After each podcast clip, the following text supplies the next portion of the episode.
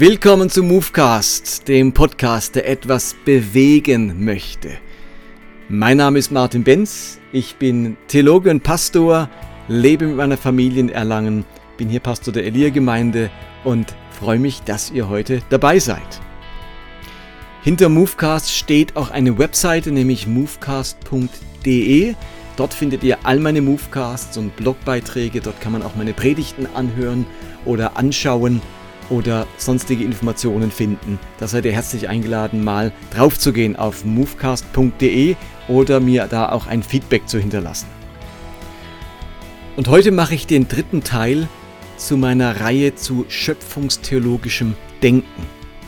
In Movecast 129 habe ich darüber gesprochen, dass es einen Unterschied gibt zwischen erlösungstheologischem Denken und schöpfungstheologischem Denken. Erlösungstheologisches Denken knüpft ganz stark an den Defiziten, an der Sündhaftigkeit der Menschheit an.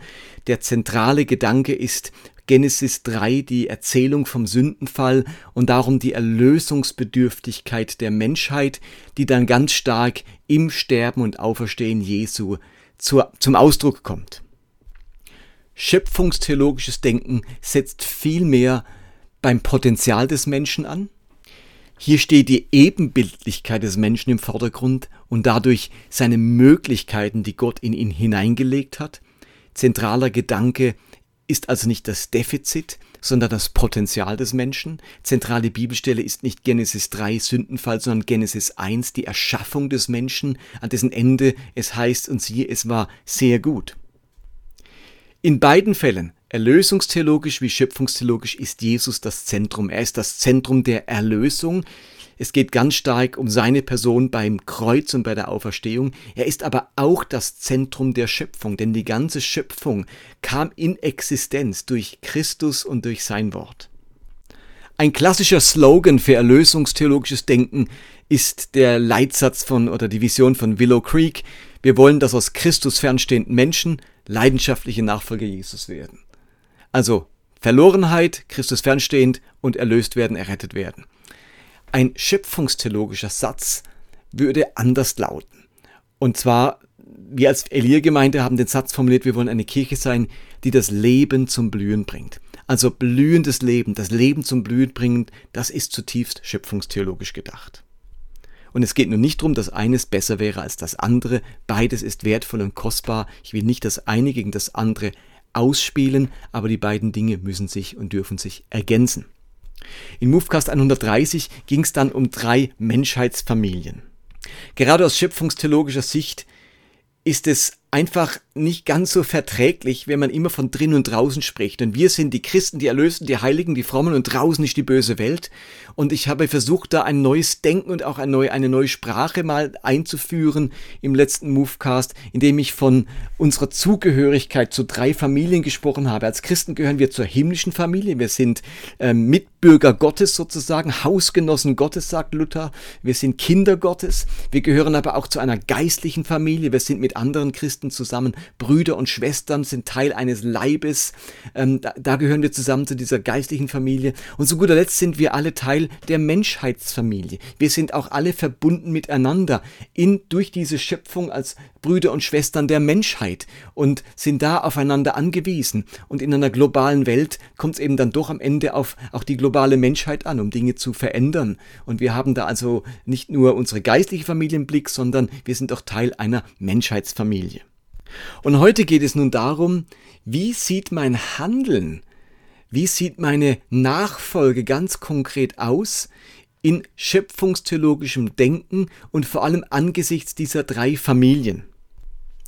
Also letztes Mal habe ich ja davon gesprochen, dass man klassisch von in, up and out gesprochen hat, die Beziehung zu der, den Mitchristen, zu Gott, also in, up und dann out zur Welt. Und ich habe versucht, das zu ersetzen durch diese drei Menschheitsfamilien. Nun gibt es drei Herangehensweisen, ich könnte auch sagen missionale oder missionarische Praktiken, die ganz stark verwendet werden, wenn man eben die Welt erreichen möchte. Und klassisch hat man das vor allem auch bei uns in der Vineyard-Bewegung, wo ich ursprünglich herkomme, genannt. Wir wirken in die Welt hinein durch Worte, Werke und Wunder. Und ich würde auch dafür gerne ein bisschen ein anderes Denken einführen und vor allem auch nochmal eine andere Sprache dafür. Und auch das, was ich jetzt erzählen möchte, stammt tatsächlich hier aus unserer Elia-Gemeinde, wo wir eben vor zwei Jahren so einen Prozess vollzogen haben, unsere Vision und unsere Mission neu zu formulieren und eben eher schöpfungstheologisch, also klassisch ähm, erlösungstheologisch. Also wenn man erlösungstheologisch missionarisch oder etwas moderner missional unterwegs sein wollte, dann haben sich da drei Herangehensweisen sehr bewährt, nämlich man erreicht Menschen über Werke, Worte und Wunder. Und mit Werken war gemeint, dass man eben Gutes tut, dass man das Vertrauen der Menschen gewinnt, indem man zeigt, wie ähm, vertrauenswürdig man ist, dass man interessiert ist, hilfsbereit ist und so weiter, dass Nächstenliebe gelebt wird äh, Worte war dann letztlich äh, das Evangelisieren an sich. Man verkündigt die gute Nachricht, man spricht über den Glauben und Wunder war dann mehr, mehr dieser klassische Power Evangelism Ansatz. Wir beten für Menschen, wir erleben Wunder auf der Straße und Menschen werden dadurch überwältigt und finden zum Glauben. Und ich möchte auch das überhaupt nicht despektierlich sagen. Ich finde das eigentlich großartig. Ich finde toll, wenn Menschen das machen. Und gleichzeitig tue ich mir aber zunehmend auch schwer mit dieser Sprache und merke, es ist mir manchmal ein bisschen einseitig. Ich würde das gern nochmal anders aufziehen. Die Frage ist also, wie verhalte ich mich im Rahmen meiner Menschheitsfamilie? Denn Menschen um mich herum, und das kann mein Nachbar sein, das kann aber auch der Fremde sein, der mir begegnet, oder ich bin unterwegs in einem anderen Land, vielleicht als Missionar oder als Diakon oder sozialdiakonisch dort unterwegs. Wie wirke ich hier? Wie handle ich äh, im, im Umfeld von meiner Menschheitsfamilie? Und da würde ich drei andere Begriffe einführen, nämlich Herz zeigen, Hoffnung teilen und Glauben feiern. Herz zeigen, Hoffnung teilen, Glauben feiern. Lasst mich das im Einzelnen mal kurz ausführen. Herz zeigen heißt zunächst einmal nichts anderes als das, was es auch ausdrückt, nämlich zeig dein Herz. Sei ein Mensch, der Herz zeigt, wenn ihm Not, wenn ihm Herausforderungen, wenn ihm Schwierigkeiten bei anderen Menschen begegne, dann verstocke dein Herz nicht, dann zeig dein Herz. Denk an die Geschichte vom barmherzigen Samariter, wo die zwei Oberfrommen einen Bogen um den Verletzten machen, um sich in ihrer äh, Reinheit nicht zu verunreinigen. Die haben nicht Herz gezeigt, sondern die haben vor allem Heiligkeit gezeigt. Aber wenn du so jemanden begegnest, zeige Herz, engagiere dich. Äh, pack zu, pack an, lebe Nächstenliebe, sprich es, sprich nicht nur drüber. Ähm, Im Johannesbrief heißt es, nicht der liebt, der mit der Zunge liebt, sondern der mit der Tat liebt. Also Herz zeigen heißt, ich engagiere mich, ich erbarme mich, ich lasse mich berühren von der Not oder den Anliegen um mich herum, von den Sorgen um mich herum. Sei da für andere Menschen. Zeig Herz in einer Gesellschaft, die immer kälter wird, wo Menschen sich eher abwenden, wo man wegschaut. Zeig genau in dieser Situation Herz. Da wohnen Leute in einem großen Haus, viele Parteien und oftmals äh, schafft man es vielleicht höchstens, sich noch im Treppenhaus zu grüßen. Menschen isolieren sich immer mehr. Und wenn wir diejenigen sind, die in diesem Umfeld Herz zeigen, dann ist eben ganz viel gewonnen in dieser Menschheitsfamilie. Also sich kümmern, sich berühren lassen, Empathie entwickeln. Ich überwinde meine Gleichgültigkeit und zeige mein Herz. Es war Jesus, der in Matthäus 25 davon gesprochen hat, dass man den Nackten kleiden soll und den Hungrigen speisen soll und den Kranken äh, besuchen soll. Eben, da spricht er genau von dem, was, wie zeigt man den Herz, wenn man einen Nackten sieht? Man kleidet ihn. Wie zeigt man Herz, wenn man einen äh, äh, einen Hungrigen sieht, man gibt ihm zu essen. Also hast du überhaupt ein Herz, könnte man fragen. Wenn du ein Herz hast, dann muss ich mich hier engagieren, dann muss ich den Gefangenen besuchen und den Durstigen, dem Durstigen was zu, trinken, zu trinken geben. Also was Jesus hier anspricht, nichts anderes wie, hast du ein Herz, kannst du Herz zeigen angesichts von all diesen vielen Notlagen, in denen Menschen sich befinden. Aber Herz zeigen ist ja nicht nur das Rezept für den Umgang im Rahmen unserer Menschheitsfamilie. Herz zeigen ist auch etwas ganz Entscheidendes im Rahmen unserer geistlichen Familie. Also gerade im Umgang miteinander als Christen ist es von ganz entscheidender Bedeutung, dass wir einander unser Herz zeigen. Ein Leib sein, Einheit leben, das geht nur, wenn man Herz zeigt. Wenn in der Apostelgeschichte immer wieder beschrieben wird, dass die ersten Christen einmütig zusammen waren, da steht das griechische Wort homotymodon. Und das heißt so viel wie gleich empfindend, den gleichen Herzschlag habend, also gleiche Empathie oder Empfindungen haben die gleiche Gemütsbewegung haben. Das ist nichts anderes wie Menschen zeigen ihr Herz, sie teilen ihr Herz miteinander, sie synchronisieren ihren Herzschlag miteinander, sie empfinden gemeinsam Leidenschaft, Sehnsucht oder Sorge oder Freude, ähm, gemeinsam ein Herz entwickeln für eine Sache. Also auch im Rahmen unserer geistlichen Familie ist Herz zeigen äh, das Nonplusultra. Und geht sogar noch einen Schritt weiter. Ich finde, auch im Rahmen unserer himmlischen Familie, also in unserer Beziehung zu Gott, ist Herzzeigen etwas ganz, ganz Entscheidendes. Ich plane gerade eine Predigtreihe zu den Psalmen und habe mir zu dem Zweck die unterschiedlichsten Psalmen angeschaut. Und das Spannende ist, in den Psalmen zeigen Menschen Gott ihr Herz. Wir haben Lobespsalmen, Dankpsalmen, wir haben aber auch Klagepsalmen, Psalmen, die Schmerz zum Ausdruck bringen, Psalmen, die Sehnsucht zum Ausdruck bringen, Psalmen, die Rachegelüste zum Ausdruck bringen. Und diese Vielfältigkeit dieser Psalmen bringt zum Ausdruck, Beten ist nichts anderes wie Gott mein Herz zeigen. Dass die Psalmen all diese Herzens- und Gemütsempfindungen aufgegriffen haben, aufgenommen haben und in der Bibel festgehalten haben, zeigt, es ist absolut erlaubt, Gott jeden Gemütszustand, jeden Zustand meines Herzens zu zeigen. Wenn also die Psalmen all diese Herzenszustände zum Ausdruck bringen, dann ist es vollkommen okay, wenn ich im Gebet Gott mein Herz zeige, egal in welcher Verfassung sich mein Herz gerade befindet. Also auch in Bezug auf meine Gottesbeziehung ist Herzzeigen zentral. Beten heißt Gott mein Herz zeigen. Und damit kommen wir zum zweiten, nämlich der Hoffnung teilen. Und Hoffnung teilen heißt erst einmal, wir teilen anderen mit, welche Hoffnung uns trägt. Wir sprechen über das, was uns Hoffnung macht.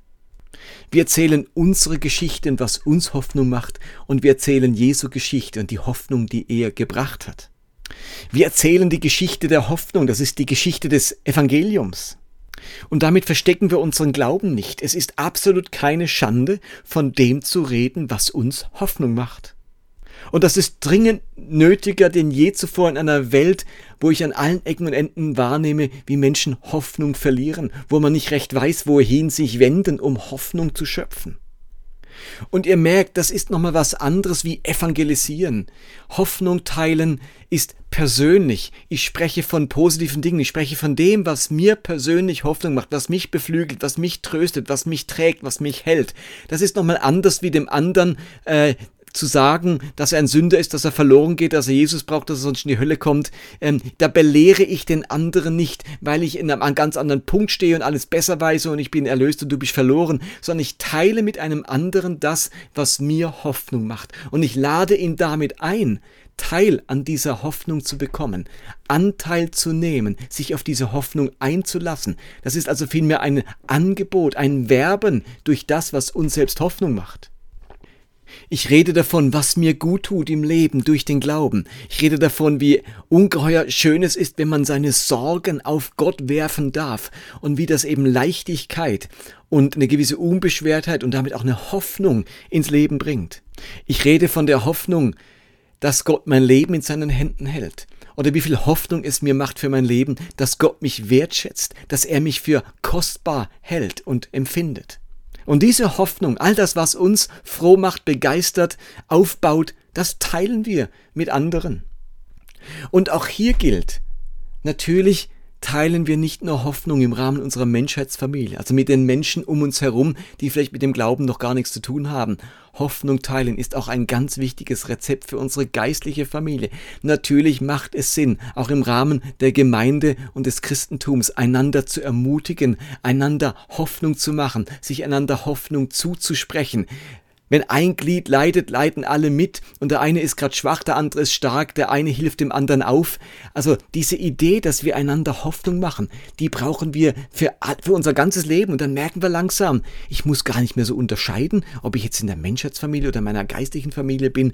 Ich will einfach so leben, ich will ein Mensch sein, der seine Hoffnung teilt und der Hoffnung aufschnappt, egal wo ich bin. Wir müssen uns nicht mehr verstellen sagen, oh, da draußen bin ich ein anderer wie drin, äh, in, der, in, in der Gemeinde bin ich so und draußen muss ich dann so reden. Nein, egal wo ich bin, ich rede von meiner Hoffnung und teile sie mit anderen. Und das muss ja nicht immer so platt verbal sein, ich glaube an Jesus und das macht mich froh oder das gibt mir Hoffnung, sondern es hat ja auch was mit Lebensstil zu tun. Wie positiv, wie gestimmt bin ich in meinem Umfeld, wie zugewandt, wie freundlich, wie aufmerksam bin ich. All das bringt ja etwas von Hoffnung äh, zum Ausdruck, dass ich nicht in mir gefangen bin, in meinen eigenen Sorgen, in, meinem, in, meinem, in meinem eigenen Klein-Klein, sondern dass ich einen Blick habe für das Größere, eine Perspektive habe und, und überhaupt etwas teilen kann, setzt ja eine gewisse Offenheit und Bereitwilligkeit äh, voraus. Und da spielt es gar keine Rolle, wohin ich mich wende. Hoffnung teilen ist ein Lebensstil. Und zu guter Letzt, das dritte ist dann Glauben feiern. Und Glauben feiern, das macht für uns natürlich viel Sinn im Rahmen unserer geistlichen Familie. Miteinander den Glauben feiern, gemeinsam anbeten, gemeinsam Abendmahl feiern, äh, gemeinsam gewisse Rituale zelebrieren, den Glauben miteinander feiern, den Glauben gestalten. Das sind wir uns irgendwie gewohnt aus unserem christlichen Kontext. Aber wäre es nicht auch spannend, im Rahmen unserer Menschheitsfamilie Glauben zu feiern? Glauben zu feiern heißt für mich nichts anderes wie miteinander Glaubenserfahrungen zu machen. Ich lade also Menschen aus meiner Menschheitsfamilie ein, mit mir eine Glaubenserfahrung zu machen. Vielleicht biete ich ihnen an, dass ich für sie bete. Darf ich gerade für dich beten? Und sie machen in dem Moment des Gebets mit mir zusammen eine spirituelle Erfahrung, obwohl die noch gar keine Christen sind, mit Kirche nichts am Hut haben. Ich war ja äh, im April, nee, im Frühjahr dieses Jahres oder im Frühsommer, als da diese Überschwemmungen im Ahrtal war, bin ich ja für ein paar Tage ins Ahrtal gereist und habe mich dort als Notfallseelsorger betätigt. Ich bin einfach durch die zerstörten und verwüsteten Straßen gelaufen und bin da einer Menge Menschen begegnet, die irgendwie äh, ausgeräumt haben, äh, ihre Häuser versucht haben vom Schlamm zu befreien. Und wen immer ich getroffen habe, habe ich immer gefragt, dürfte ich gerade für sie beten? Und ich habe keinen ich erinnere mich an keine Begegnung, wo jemand gesagt hat, nein, ich will nicht, dass Sie für mich beten. Und bei fast jeder Begegnung, wo wir dann zusammen gebetet haben, irgendwo auf der Straße, mitten im Matsch, sind den Leuten die Tränen runtergelaufen. Die haben eine spirituelle Erfahrung gemacht. Die haben in dem Moment mit mir Glauben gefeiert, obwohl es ihnen vielleicht bis dahin völlig unbekannt war. Vielleicht segnen wir jemand. Vielleicht singen wir ein Lied gemeinsam. Vielleicht nehmen wir jemanden mit zu einer Andacht oder jemand ist beim Abendmahl dabei und macht eine geistliche Erfahrung und ich teile mit ihm etwas oder ich feiere mit ihm ein Element meines Glaubens und wir machen eine gemeinsame geistliche Glaubenserfahrung. Mit diesem Ansatz ist eben das Feiern des Glaubens nicht reduziert auf die Kirchenräume oder auf die Menschen in meinem Hauskreis, mit denen ich sozusagen drin bin, sondern mit diesem Denken, dass wir Teil von drei Familien sind, will ich meinen Glauben an allen Orten feiern, auch mit den Menschen, die sich noch nicht oder überhaupt nicht Christen nennen. Und dazu überlegen, wo gibt's Anknüpfungspunkte, wo könnte ich mit diesen Menschen niederschwellig Glaubenserfahrungen machen und damit den Glauben mit ihnen feiern. Und wenn man Gäste zum Essen eingeladen hat, vielleicht spricht man nicht einfach ein Tischgebet, sondern sagt, warum sagt nicht jeder einen Satz für das, was ihn dankbar macht? Und dann ist man so ein Kreis und jeder sagt, was ihn dankbar macht. Und in dem Moment hat man miteinander Glauben gefeiert. Man hat nämlich seinen Dank zum Ausdruck gebracht und jemand war Teil dieser Erfahrung, obwohl er mit Glauben eigentlich gar nichts am Hut hat. Oder ich höre immer wieder Geschichten, dass Moslems Träume haben, wo ihnen ein Mann in einem weißen Gewand erscheint, aber sich ihnen nicht vorstellt und dann Christen kommen und diesen Moslems erklären, was sie da erlebt haben. Und diese Moslems haben eine Glaubenserfahrung gemacht. Und äh, obwohl sie erstmal noch gar nicht verstanden haben, um was es da geht. Und plötzlich hat man miteinander eine Glaubenserfahrung gemacht, gemacht wenn man das teilt. Oder denkt an, an, äh, an Paulus, der da zu Boden fällt und dem Christus erscheint. Und dann musste er zu Hananias gehen. Und Hananias erklärt ihm dann, was da passiert ist. Paulus macht erstmal eine Glaubenserfahrung und dann gibt es eine gemeinsame Glaubenserfahrung mit diesem Hananias, indem er es versteht und plötzlich wie Schuppen von den Augen fällt und er begreift, dass er äh, einen neuen Herrn in seinem Leben hat. Also Paulus war auch nicht von Anfang an Christ, sondern er macht da eine geistliche Erfahrung, obwohl er einer ist, der noch nicht drin ist sozusagen. Und ich finde es ganz spannend und ich finde es lohnt sich weiter zu denken an diesen drei Ansätzen. Herz zeigen, Hoffnung teilen, Glauben feiern. Wie buchstabieren wir das? Wie leben wir das im Rahmen unserer himmlischen Familie, im Rahmen unserer geistlichen Familie und im Rahmen unserer Menschheitsfamilie? Egal wo wir sind, als Teil dieser drei Familien tun wir an allen Orten Herz zeigen, Hoffnung teilen und Glauben feiern. Und wie das Ganze nun konkret aussieht und unsere Jüngerschaft gestalten kann. Ich glaube, da liegt noch ein, ein rechter Weg vor uns, aber ich freue mich auf diese Reise, diese Sachen auszuprobieren und zu leben und zu praktizieren und andere mitzunehmen und eigene Erfahrungen damit zu sammeln und darin dann wirklich auch zu wachsen. Und das war es auch schon wieder für heute, Movecast 131. Vielen Dank fürs Dabeisein.